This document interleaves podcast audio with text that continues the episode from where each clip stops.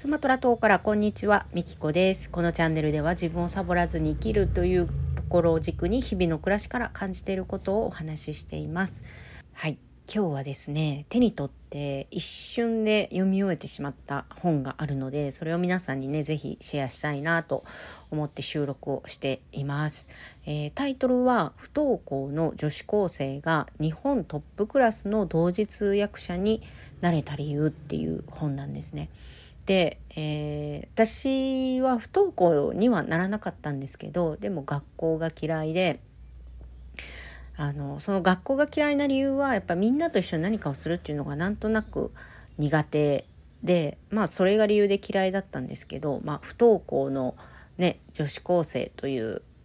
タイトルについてたので、えー、その子がねどうやってこうねそんなトップクラスの同時通訳者になったんだろうっていうまあその興味とあと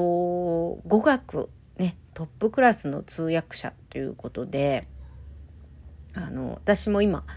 語学をね勉強していてインドネシア語をね勉強してるんですけどもう全然ね、前に進んでない感じが自分の中であるわけですよ。なので、語学をね、身につけてる人っていうのは、どんなプロセスで身につけてるのかなっていうのが、まあ、この本から何かヒントがあるんじゃないかなっていうことでね、手に取りました。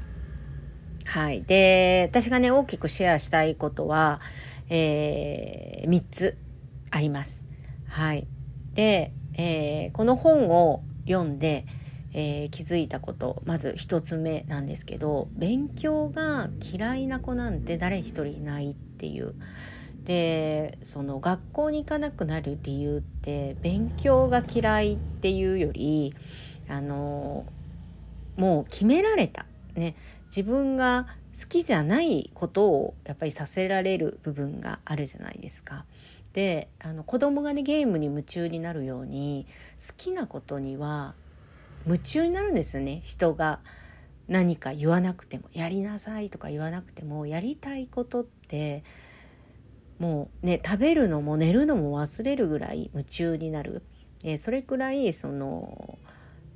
ねあの好きなことは学びたいっていう気持ちはみんな持ってるんですよね。だから勉強が嫌いな子なんて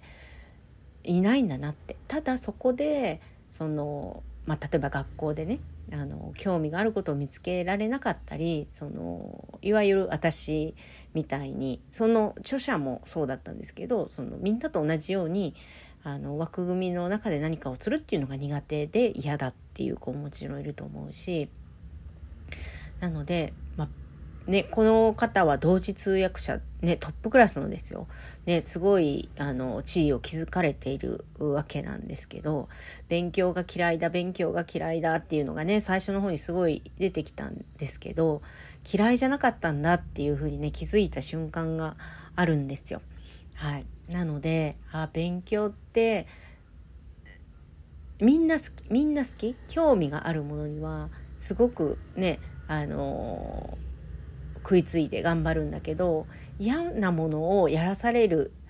ほど過酷なことはないんだなっていうね。はい。そんなことを思いました。それが一つ目。で二つ目なんですけど流れに乗ることの大切さ。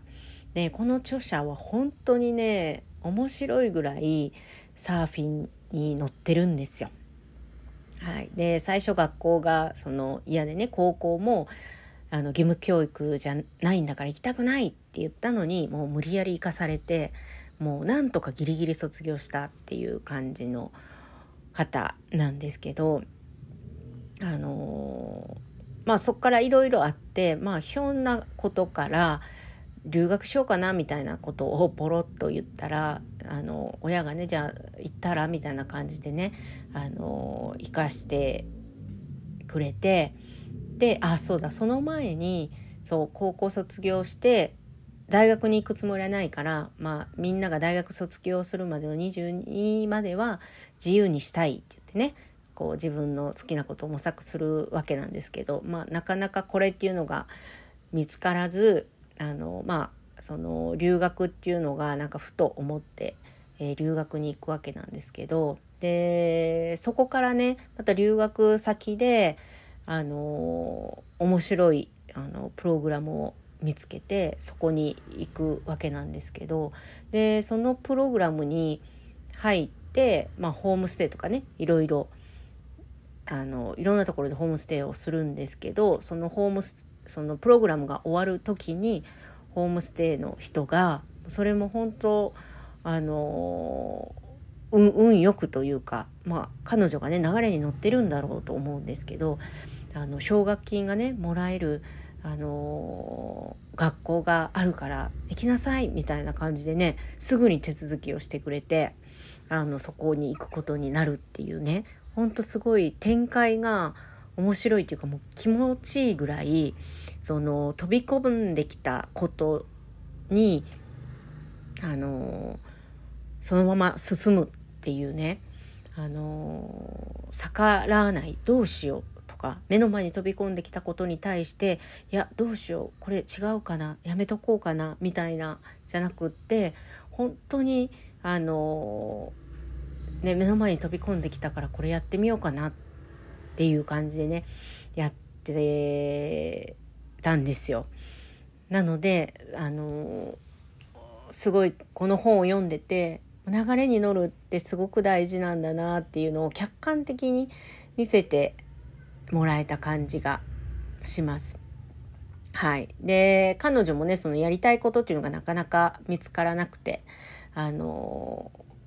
流れには載ってるんですよ。あ、これが来たからこのプログラムにっていうね。でもなんかこれがしたいみたいなのがなくて悩んでた時があったんですけど、あの、そんな時にね、出会った素敵な言葉があるので、それもシェアさせていただきたいと思います。えー、先の予定が決まっていないのは全てのチャンスにオープンだということだよ。っていうね。これはすごいなと思ってね。先どうしよう、ね、何がしたいかわからないっていうね人いると思うんですけど、まあ、特にね子供なんかもねわからない。もう卒業だけど次何がしたいかわからない。みたいなね。そんな状況でも、えー、決まってないっていうのは全てのチャンスにオープンだってもうこれ最高の言葉だなと思ってね。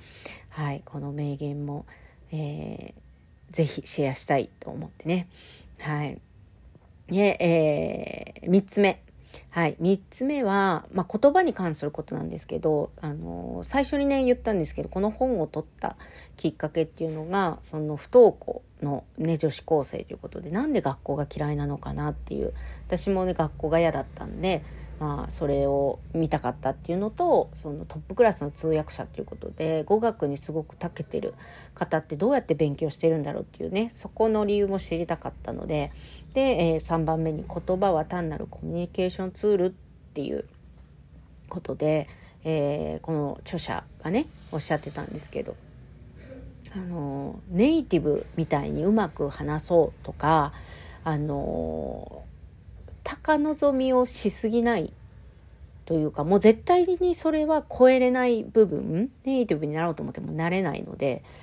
そこを目指すんじゃなくってそのコミュニケーションを取る自分はどんな場面でどんなコミュニケーションを取りたいかっていうそのやっぱゴール設定を間違えるとその勉強のその道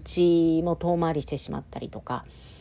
はい、でその単語をね忘れてしまうっていう悩みがある人にその